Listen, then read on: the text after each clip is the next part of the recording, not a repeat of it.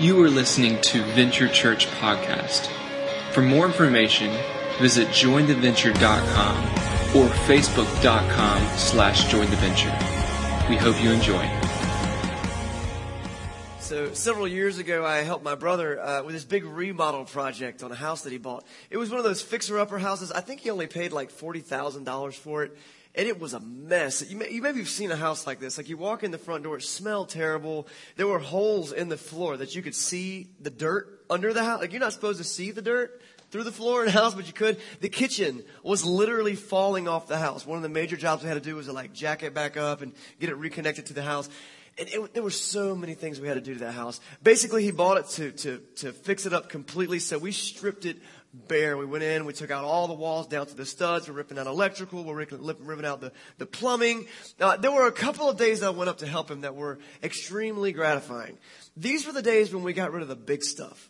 Like there was this one day that we got to go in and just rip out the cabinets out of the, the whole kitchen and we had to be careful because the kitchen might fall off the house. But we are tearing the cabinets out. There was this moment where we took a toilet and I think we just threw it through a window, like through the glass and everything. It was so awesome. And we were like 10 year olds in a china shop, except there were no grown ups to tell us to stop. Like we were the grown ups. We're like, yo, what? We would throw it through the window because we want to.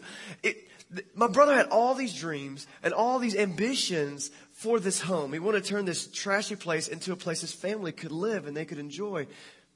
But a lot of work had to be done first. Now we used a lot of tools in that project, hammers and saws and drills and all kinds of things, levels. But probably the most necessary tool that we used uh, was one that you don't immediately think of. But it, he rented this giant dumpster that set in the side of the yard. And that's where we put all the asbestos, you know, and lead, all the craziness that we tore out of the house, we put in that dumpster. You know, in order for my brother's dream for this home to become a reality, some cleanup had to happen. Some things had to come out so that some new things could take place. Uh, now the, the place is beautiful. He was able to install state of the art everything and it looks great. He actually has it as a rental property now and it's worth like three times what it was when he first got it. And it just shows you the value of in a renovation project, stripping things down to the bare bones and getting rid of the trash. You know, today what I want to talk about is the idea of cleaning house. You know, just cleaning house and, and getting everything the way that it should be. Today we're in week three of this four week teaching series called Under Construction. And basically we've been looking at what it looks like to have a life built by God. I believe there are four vital, I'd call them essential components to a life built by God. In the first two weeks we talked about, in week one we talked about the foundation of a life built by God, which is, does anybody remember? Faith. The foundation of a life built by God is faith. This has also been a bit of a speed tour through the entire Bible. In this four weeks, we want to kind of go from cover to cover and just see chronologically how God's plan for building people has never really changed. There's been some slight modifications as the different eras have come and gone, but there's always been a foundation of faith. And we talked about Abraham we fast forwarded in week two about 650 years to the life of Joshua. We talked about moving from speculation to declaration, and the word there is confession. What do you believe? We'll say it. What do you believe? We'll make some actions happen that prove that you believe that. And so the first two vital elements are faith and confession. And this week, we're going to take a little bit of a shift in the way we talk about it. See, for the first two weeks, we've been talking about things as if they were new construction, laying a new foundation, putting up, you know, new signs. And we talked about comparing that to, I don't know, marketing or branding or advertising. Like, what is this building all about? Oh, let's put a sign up. That's the confession of what this building is about. But the reality is, if we're actually talking about a life built by God, the majority of us in this room are not coming to God with a brand new structure, are we? We're coming with a little bit of a fixer upper. You know what I mean? We're bringing God what we got. When you walked in this morning or when you first approached God for the first time, maybe it's been weeks, months, or years ago, you brought him what you got. And it might have resembled something a little bit more like, you know, my brother's fixer upper house than these new constructions we've been talking about around town. This week, I want to get to this concept of cleaning house. And the word of the week is repentance. Repentance. Repentance may be one of the most misunderstood words in Christianity. Uh, when I talk to a lot of people, we have a class twice a year called Venture Basics, and it's just a class where really everybody from all different kinds of backgrounds, we come together and we say, what are the basics about life and God and the Bible and what do you need to, to, to live in, a life with God? And so that's what Venture Basics is all about. And we talk about repentance at one point, and I often ask the question, every time I ask the question, what does repentance mean? Most often, someone in the room feels this way. They say, repentance means saying that I'm sorry. That kind of what you thought it was, maybe? It's, it's actually a decent part of the definition. It's part of it. But that's actually apology. You know, I apologize. I'm sorry, God. I'm sorry for what I do. Repentance is kind of taking apology to the next step. Repentance is, here's a definition I want to give you to work with. It's a change in your mind that leads to a change in your actions. Maybe you've heard that before. Maybe it's the first time, but repentance is a change in your mind that leads to a change in your actions. I believe this thing. I want to do this thing, but I'm going to therefore act differently. So this third week, the third vital component to a life built by God repentance. The reality is, none of us are perfect. In fact, there's nothing we can actually do to earn the favor of God. We can't do anything to earn anything from God. In fact, He's God, and even if we tried really, really, really, really hard to be perfect, it, it wouldn't be good enough. Because it's, it's sin that keeps us separated from God. We're going to talk about that in just a minute some more. But because of Jesus, God saves us and he builds us despite our failure. That's what we call grace. It's getting something you don't deserve. See, God knows what we've been through. He knows where we've been. He knows what we bring to the table. One of my favorite quotes is from uh, the author Max Lucado, and he's got a book called Just Like Jesus. And this is a quote from his book. It basically says this, you know, God loves you just the way you are. But he refuses to leave you that way. He wants you to be just like Jesus. Sometimes we come to God with the mindset of, yeah, I heard God loves me just the way that I am. So here I am, God, and I'm never going to change. And God says, no, I love you the way that you are right now. And I understand that any amount of change is going to be a process, but I want to help you become just like Jesus. That's a life built by God, and it begins with confession, with repentance. Repentance. God has this awesome plan to remake everyone who comes to Him and give Him a fresh leaf on, lease on life, and He does that in a moment. Like with the blink of an eye, God looks at you in this moment where you accept Him and you are obedient to Him, and He's like, yes, you're mine. But the change in our life that we're looking for, that change takes time. That's not something that happens in an instant.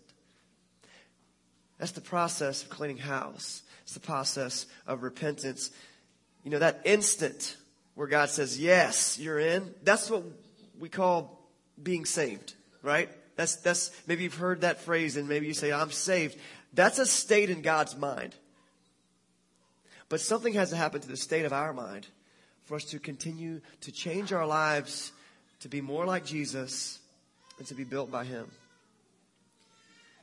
So we're in this uh, series of, of going through the Bible and like a speed tour in four weeks. And uh, what I want to do today is open the Bible and get into a story where we can learn some more about repentance from the Old Testament. Uh, we'll be in the book of Second Samuel.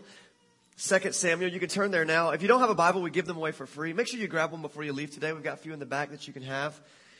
Second Samuel. Uh, it, Second Samuel is a, one of six books that goes over a period of Jewish history that's about the kings, the lives and the stories of the kings. You've got First and Second Samuel, First and Second Kings, First and Second Chronicles, and these six books kind of are an overarching story of the nation of Israel from the perspective of the kings.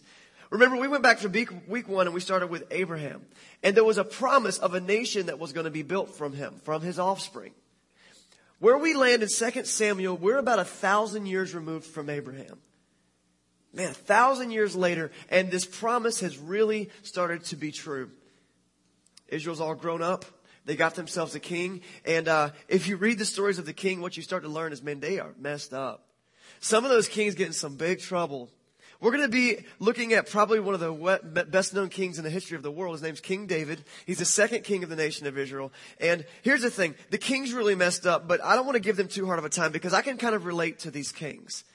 I mean, I'm not a king myself. I don't have any ambition of being a king. There's no nation that wants me to lead them. And so, uh, instead I'll be a preacher. But the idea of being a king is something I think we can all relate to. And let me just, let me just kind of say this. Which, which one of us lives a life where we kind of issue our own decrees. We define our own ethics.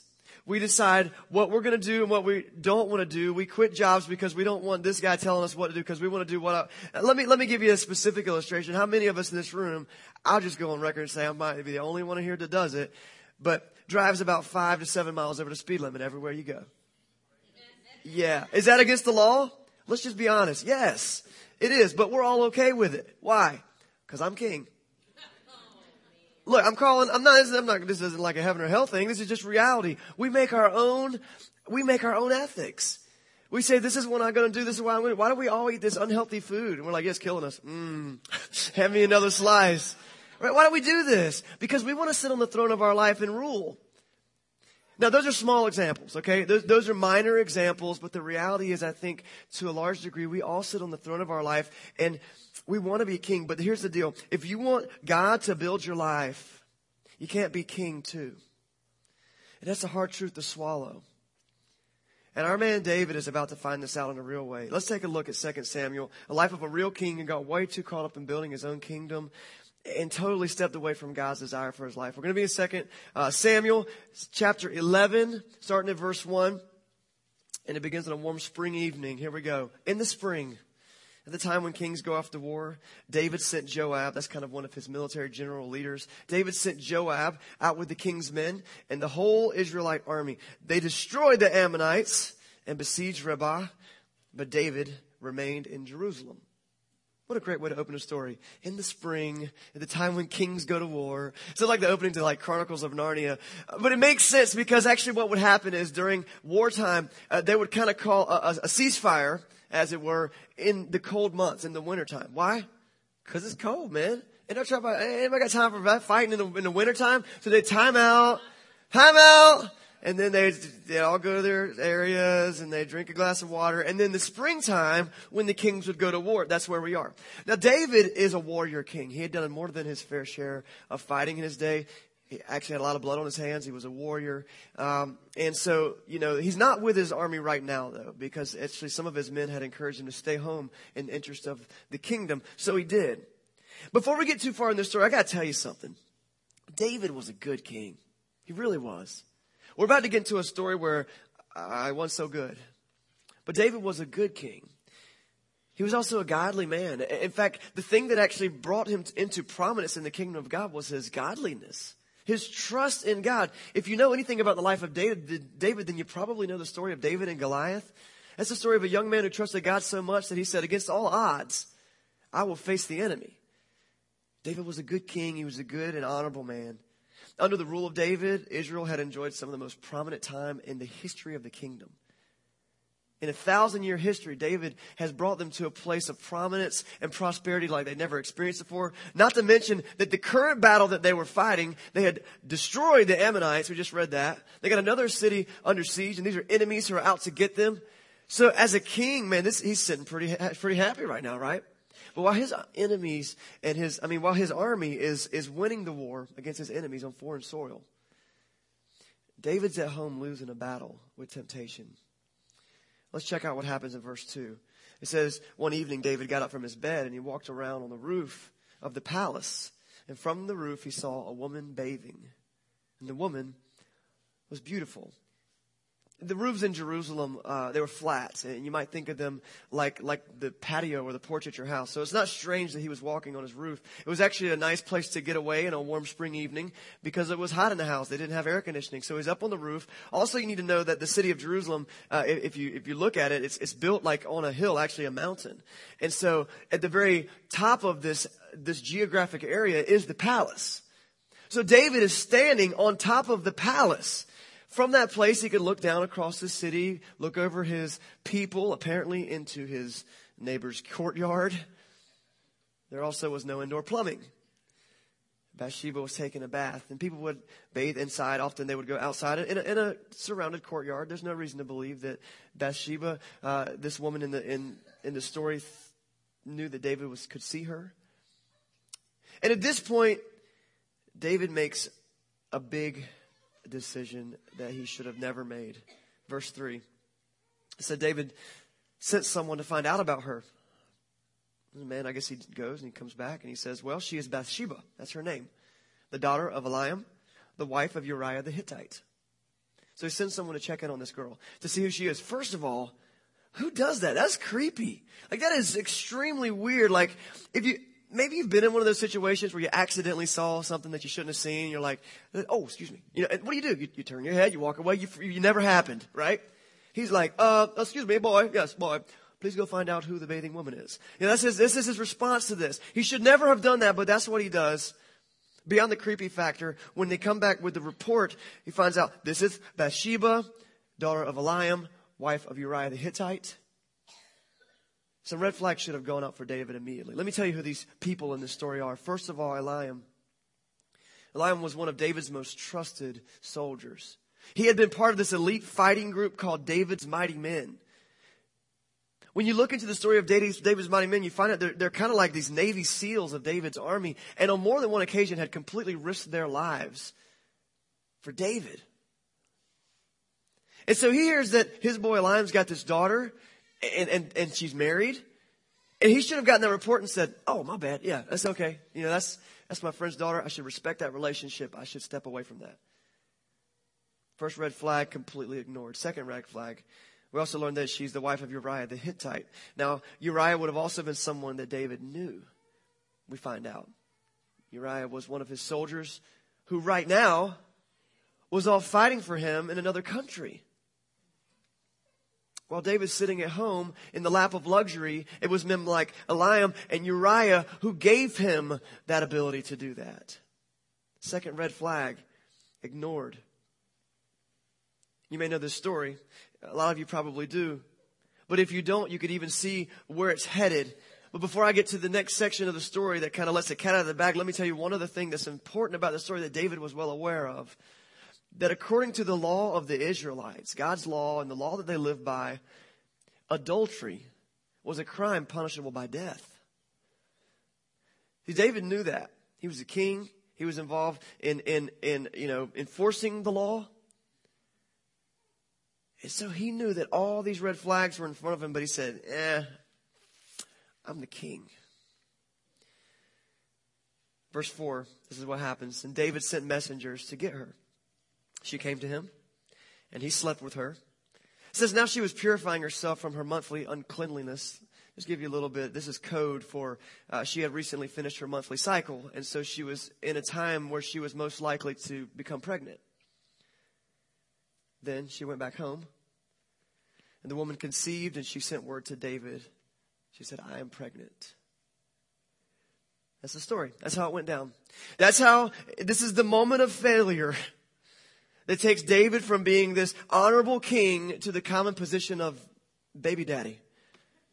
That's where we find David now. Uriah was off at war. There was no way to prove that it was his child. And so David's got to do some fast thinking. What am I going to do? Not only that, but when she begins to show, what's the law say? Adultery is against the law. It's a pun- crime punishable by death. Her blood is on his hands. Let me ask you a question. What do you do when you mess up? Just chew on that. What do you do when you mess What do you react? Well, the first thing David tries is something that we might have tried before. I know I've tried it, man, too many times. Here's, here is David's plan A, okay? This is David's plan A. It's called Operation Cover Up. You ever tried that? Like, oh shoot, uh, uh, maybe, maybe you don't know. Sweep it under the rug. You kind of try. Maybe it didn't happen. Real quick, you know, go ahead, turn off the TV. Delete your internet history. You know, go, go talk to somebody else because you didn't hear what you said. Oh, maybe they didn't hear me say that. You said something that you didn't mean in a little argument. You take a little jab and then you quickly like, oh no, you mis, you misunderstood me. I didn't, I didn't say that. That's, the radio was on. Operation Cover Up. What happens is he wants to make it look like nothing ever happened. He wants to make it look like everything's good. He's going to save face and everybody's going to be a winner. So this is what he does. He calls to his general Joab and he says, listen, there's a guy on your, in your, your army. His name is Uriah. He's a great soldier. Isn't he great? Isn't Uriah great? Could you send him home? Just send him home. I want to throw that guy a party. So he does, and he sends for Uriah. Uriah comes back to the palace, and he says, Uriah, you're such a great, trusted servant and soldier. Listen, let me give you a break. Why don't you take some time off? Go home, kick your feet up, spend some time with your wife, like alone, like just as long as it takes. Stay home. Uriah, and Uriah's like, I, I don't know, like I probably shouldn't do that. He's like, no, no, no, here, have a glass of wine. And, he, he, he gives Uriah a bunch of wine. And he says, go home, go on. Uriah does this amazing thing, this honorable thing. In the face of the king, whom he serves, he says, uh, no, sir, I can't do that. I, I, I couldn't do that. In fact, let's read what he says. 2 Samuel 11, verse 11. Uriah said to David, the ark and Israel and Judah, they're staying in tents. My commander Joab, my Lord's men are camped in open country. How could I go to my house and eat and drink, make love to my wife as surely as you live? I will not do such a thing.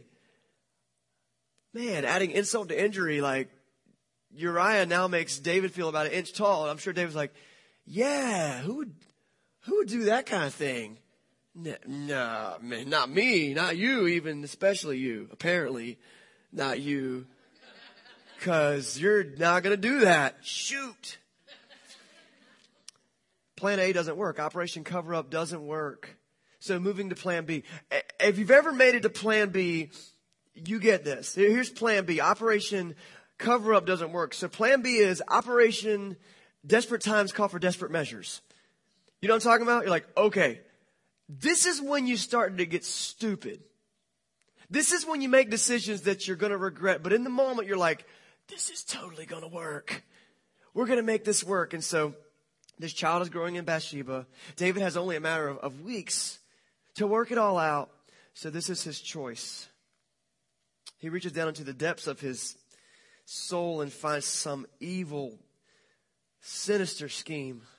Unthinkable. Let, us read what happens. 2 Samuel 11, verse 14. It says, In the morning, David wrote a letter to Joab. He sent it with Uriah. He wrote this letter. I want you to understand Uriah is going to carry this letter.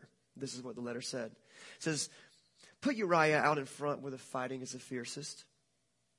Then withdraw from him so that he'll be struck down and die. That's what the note said. Can you imagine being Joab? Get that letter? Like, what did you do to the king? hey, oh yeah, you're in uh, squad A. While Joab had the city under siege, he put Uriah in a place where he knew the strongest defenders were. And when the men of the city came out and fought against Joab, some of David's men army fell. Moreover, Uriah the Hittite died. Problem solved, right? You ever done something so selfish, so low, so wrong that you just lost your mind and other people got hurt? I, I have. It's a low place to be, and once you actually achieve your goal, you, you actually feel worse for it. Like, man, what was I thinking? Why did I do that? Why did I say that? That's what sin does. Listen, sin is the lie that I'm in control of this. Sin, the devil is called the father of lies. It's a nickname is given in the Bible and it's a fitting one. One thing that I've learned to ask myself when I'm feeling tempted or stuck in sin, this is a question I've learned to ask myself. In fact, I encourage you to write this down if you're a note taker, especially if you're just trying to get over a big hurdle of something in your life that's kind of separating you from God. This is the question I've learned to ask myself. What lie am I believing right now? What lie am I believing right now to make me believe that this is an okay thing to do? It'll only take a second. It's not that big a deal. Nobody will find out. What lie are you believing right now? If you've ever battled addiction, you know what I mean. You rationalize it, you hide it, you fight it, and then you give in, and then you feel even worse, which for some reason drives you into more of it. What lie are you believing right now? David believed that he could fix this. In fact, David believed, I'm the king, I'm above the law, surely I can get around this and Uriah's dead. So David's plan came together. Let's look at the aftermath. Verse 26 says, When Uriah's wife, that's Bathsheba, had heard that her husband was dead, she mourned for him. Can we take a second there? That's like one sentence. Have you ever lost somebody? Like For a second, David was like, dude, fixed. Wait. This is her husband. He probably had brothers and cousins and uncles and aunts, parents. Like all of this one decision David made, and just think about this ripple effect of consequences. Verse 27, though, after a time of mourning was over, David had her brought to his house. She became his wife and bore him a son. But the thing David had done displeased the Lord. Sweeping sin under the rug doesn't work. Trying to cover it up doesn't work. Trying to rationalize it or improvise it, it doesn't work. You know why? Because God's eyes are everywhere. God sees it. On the one hand, David looks like a hero. Oh, look at this poor widow. Her husband's a soldier and he died. Look, the king took her in. Oh. But what does the passage say? But God was displeased. He knows what really happened. The only way to deal with our sin, guys, this is the only way to deal with it, is to let God get involved. That's the only way. During the time of the kings, God got involved through people called prophets. In fact, if we're doing this speed tour through the Bible and we've gotten through the Kings, uh, most of the rest of the Old Testament is all these books with the names of prophets, names like Amos and Obadiah and Hosea and Isaiah. And, and, and if you didn't know the chronology of the Bible, you might think, well, it just keeps going and going and going and going through history. And it does. There's, there's more time. But those prophets, the majority of them actually overlap the time of the kings so that you could actually take the prophets and you could put them into the lives of the kings because the kings always had at least one contemporary prophet that they kind of answered to and God spoke to them through. One of the guys for David was a guy I want to introduce to you named Nathan. The only way to deal with sin is to let, get in, let God get involved. And the way that God got involved here was through Nathan. Nathan is going to go and he's going to confront David about what's happened because God has seen this and he's displeased with it. But don't forget, David is still the king. Have you ever seen Alice in Wonderland? Was the queen dude? Everybody? Off with their head, right? You don't want to make the king mad because you might lose your head over it. So, so Nathan's kind of smart. I'm guessing that God helped him with this one a little bit. He walks in and instead of confronting the king, he tells him a story. He acts like he's reporting on something that's happened in the kingdom and a couple of other people that have gone through a conflict. And so this is a story he tells in verse 12. He says, listen, king, there were these two men and they're in a certain town and one of them was rich and the other one was poor. The rich man had a large number of sheep and cattle, but the poor man had nothing except one little ewe lamb he'd bought. He raised it, he grew up. It grew up with him and his children. It shared his food, drank from his cup. He really liked this sheep. It even slept in his arms. It was like a daughter to him. Now, a traveler came to the rich man's house. Remember, there's a rich man and a poor man. Rich man's got lots of sheep. The poor man's got one. The rich man refrained from taking one of his own sheep or cattle to prepare a meal for the traveler. Instead, he took the ewe lamb from the poor man and prepared it for the one who had come to him. David hears this story and he's like, What? says he burned with anger against the man. And he said to Nathan, As surely as the Lord lives, the man who did this must die. He must pay for that lamb four times over because he did such a thing, had no pity. Remember, David had been a good and just king up to this point. So the idea of injustice in his kingdom infuriated him. But this is when Nathan just drops the hammer on him.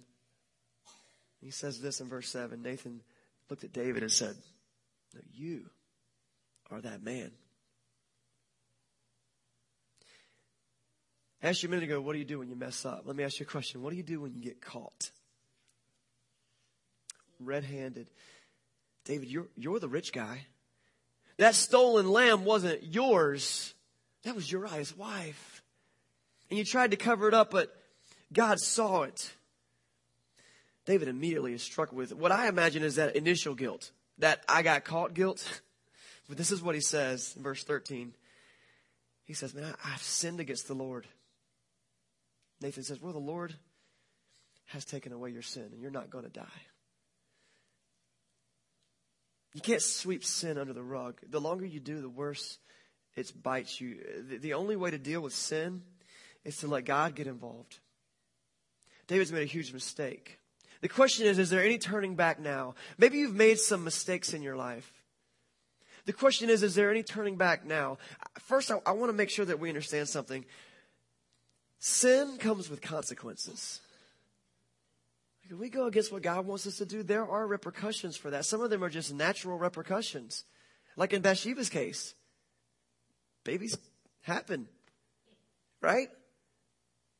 There are consequences to a lot of the decisions that we make, and there are always consequences to sin. David has to deal with a lot of fallout from that mistake with Bathsheba. I already talked about what must have happened with the family surrounding Uriah. Eventually, the son born to them dies. And dealing with that on top of the trauma of everything else. A couple of other punishments are issued to David from God. And not to mention that, can you imagine? It was about 3,000 years ago when David lived. Can you imagine 3,000 years from now, a group of the 120 people sitting in a room talking about the worst mistake you ever made? It's 3,000 years later, and this has stuck with David. There are consequences to our sin. Most sin has immediate consequences. When you mess up, there's guilt, there's problems. Sometimes there's life consequences that go a little bit deeper, like debt or humiliation or the loss of a job or the loss of respect. Maybe you end up with jail time. Maybe it leads to addiction, all kinds of pain. But beyond the immediate consequences, beyond even the life consequences, there's an even bigger role that sin plays in us. The biggest consequence of all is the eternal consequence of sin. You know what sin does to us spiritually? It turns our relationship with us and God like the polar opposite ends of a magnet. It's not that God dislikes us or that he's unreasonable, but that God in his pure and holy state simply can't be with sin. Sin's a big deal and it's got consequences. What do you do when you mess up? You know, I think the only way to deal with sin is to let God get involved. And, and my, my, family has been reading through uh, the Little House on the Prairie book series. Actually, my wife has been doing most of it. They listen to the books on CD. And first of all, Little House on the Prairie is an awesome series. It's way better than the old TV show with Michael Landon, which was pretty good. But there's a lot of life lessons in there. But getting into Laura Ingalls Wilder's story, she's the author of that series, has been really neat because she also was a great thinker. And she, she did a lot of journaling and she was a Christian. And uh, my wife showed me uh, kind of a journal entry from one of Laura Ingalls Wilder's, uh, I guess, a biography about her life recently. It was cool because it was handwritten and it was really, really old, and they had really good handwriting back then. But uh, it, it was this journal entry, and it said something like uh, "Scriptures for Everyday Life." And so it said, like, when you're worried, read these Bible verses. And when you're dealing with family, read these Bible verses. And when you're thinking about raising your children, read these Bible verses. And when you're dealing with your finances, read these Bible verses. And on and on, all these real life things. And one of the things said, when you sin, this was the, this was the advice. Read 1 John chapter 3 and make Psalm 51 your prayer. Read 1 John chapter 3 and make Psalm 51 your prayer. First of all, we're not going to read 1 John chapter 3 today, and, and that's something you can take home. I, I totally, it's, it's, so encouraging. I totally encourage you to go home and read it. It talks about just the relationship between God and sin and what role Jesus plays in that. Because Jesus, if you're going to get God involved with your sin, Jesus is the only way to get rid of it out of our life. But then it's got this encouraging stuff about how God eradicates sin and how we can come to a new life with Him. That's 1 John chapter 3. But it also says, make Psalm 51 your prayer. Remember that I told you that for the most part, David was a good and godly person. One of his favorite hobbies was to write down songs and, and poetry. And they, they are preserved today in the book of the Bible called the Psalms. You've seen Psalms in the Bible. If you open your Bible right in the middle, it's normally right in the middle there. And there's just so many great verses there that just kind of encourage and enrich us. And he wrote the majority of those. Psalm chapter 51 is the prayer that David wrote to God after this incident with Bathsheba and after the death of their son together. And I just want to show you the heart of a man who's deciding to give his sin to God. Let's just read it. Psalm 51. I'm going to read sections of it. It starts like this Have mercy on me, O God, according to your unfailing love. According to your great compassion, blot out my transgressions. Wash away my iniquity and cleanse me from my sin. Listen to this. You might relate. For I know my transgression. My sin is always before me. Against you and you only have I sinned done what's evil in your sight. So you are right in your verdict and justified when you judge. This is so true. And it's so hard to say, God, I, I messed up. And I deserve what's coming to me. This is where David is. He's in this place of humility. But then begins this shift repentance. A change in mind that leads to a change in action. Listen to his heart in verse 10. It says, Create in me a pure heart, O God, and renew a steadfast spirit within me. Do not cast me from your presence. Do not take your Holy Spirit from me. Restore to me the joy of your salvation and grant me a willing spirit to sustain me. Then I will teach transgressors your way so that sinners will turn back to you. Deliver me from the guilt of my bloodshed, O God. You who are God, my Savior, and my tongue will sing of your righteousness. Open my lips, Lord, and my mouth will declare your praise. You do not delight in sacrifice, or I'd bring it to you. You don't take pleasure in burnt offerings. My sacrifice, O God, is a broken spirit, a broken and contrite heart. You, God, will not despise. Once David comes to his senses, he hits his knees and he prays and he asks God to build him. Repentance is a change in mind that leads to a change in action. And after this day, David's actions change. He's not perfect. In fact, you read through the rest of his life, he makes more mistakes. But he says, I have got to focus on what it means to do what God wants me to do with my life. Change is hard, but it's part of being built by God. It's about taking yourself off the throne of life and giving it back to Him. God loves you just the way you are but he loves you too much to leave you that way. He wants you to be just like Jesus. You remember my house's, my, my brother's uh, remodel project, the house that we worked on? Remember that big dumpster outside that we threw all the trash in? Man, we need some of those things in our life. Repenting, changing our actions is about going through your life and saying, like David, create in me a pure heart, O God, and renew a steadfast spirit within me. It's the process. And God is patient with us during that process. I love 2 Peter 3 verse 9. This is something that you can memorize. It'll help you get through your day as you work through this cleanup process. It says, the Lord is not slow in keeping his promises, as some understand slowness. Instead, he's patient with you. He's not wanting anyone to perish, but for everyone to come to repentance. He wants everyone to have this change of mind that leads to a change in action. That's why all through the Bible, if you look through God's message to his people, every prophet, every teacher, every priest, every law, if you looked at it all and you gave the sum of all the messages and you boiled down everything that God wanted people to do into one word, you know what it is? Repent. Repent. Just, just turn away from the things that aren't about me and turn to me for life. Repent. It was the first message that Jesus preached as he began to walk through the countryside and teach. Repent because God's kingdom is here through me.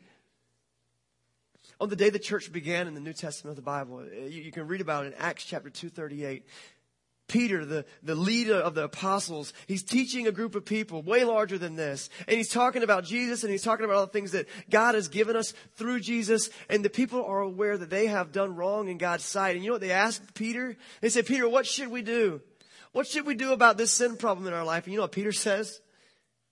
This is Acts 2.38. He says, repent and be baptized, every one of you, in the name of Jesus Christ for the forgiveness of your sin. And you will receive the gift of the Holy Spirit. The only way to deal with sin is to let God get involved. You might have had some bad experience with church or a street preacher, or maybe your grandma or your granddad, who all they told you was repent, repent, repent. In fact, that's a word that you'll hear in movies when people pick on Christians. Repent. Can I, can I, can I boil it down and, and make it a little easier to understand? This is it. God wants us to get everything out of our life that keeps us from focusing on Him. That's repentance. He's not unreasonable. In fact, He loves us unconditionally and He wants to show us that love in our life. He wants to show us the life that He would build, but first, we've got to get out of the way. And that's repentance. A change in mind that leads to a change in action. And so maybe it'd be healthy for some renovation in our lives today. Maybe you need that first big cleanup that Jesus does that we read about in Acts 2.38. Repent and be baptized for the forgiveness of your sins. Actually, next week, right here in this spot, uh, it, it, except maybe the gremlins will try to fight against it. So pray against the gremlins, okay? But right here in this spot, we're hopefully going to have a baptism pool right here. We're going to have an opportunity for people to get baptized in church on Sunday morning, which is a big deal when your church meets in an elementary school. And maybe for you, it's going to be that moment where you park the big dumpster outside and Jesus comes in with his sledgehammer and his crowbar and he says, look, let me just clean house for you. Let me fill up the dumpster. The only way to deal with sin is to let God get involved. Maybe that first decision needs to be yours, and you can start. You can make it today. You don't have to wait till next week. We got an ocean. We got pools. You can make the decision today. Maybe for you, you've already made that decision, but what you need is one of those little Walmart bags that you get and you keep in your car to throw like the drink from McDonald's in. The, you know, the little trash bag? It's for tidying up. There's little areas in your life that you just got to keep clean because you know that it's a rough spot for you and you've got to continue to come in. And don't try to do it by yourself. Jesus is the only one who can do that for you, but pray and talk to him and go to friends who can hold you accountable. And get in there with that little trash bag and start feeling like, I'll be honest, there's been times in my life, my life where I've needed a 50 gallon bag, you know? Cause like I got, I got off the track. But repentance never ends. It's a never ending renewal of your mind. He can create in you a clean heart. His mercies are new every morning. Bring him what you've got. He's the master. He's the king. He's the builder. So let's get out of the way and let him do his thing. I want to pray for you guys today.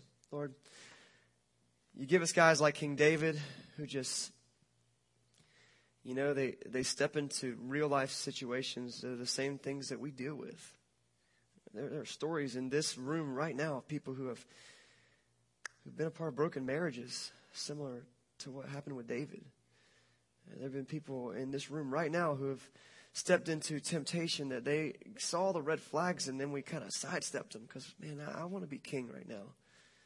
There are people in the room right now who maybe this is the first time they've kind of started thinking about this, and even the conversation seems a little bit heavy. But Lord, what I pray right now is that you just do what you do and start knocking on their heart's door through their friends and through coming back to be with us in future weeks. That we can be a community of people committed to a clean heart built by you. Thank you for the trash bags and the dumpsters. We ask all this in Jesus' powerful name. Amen.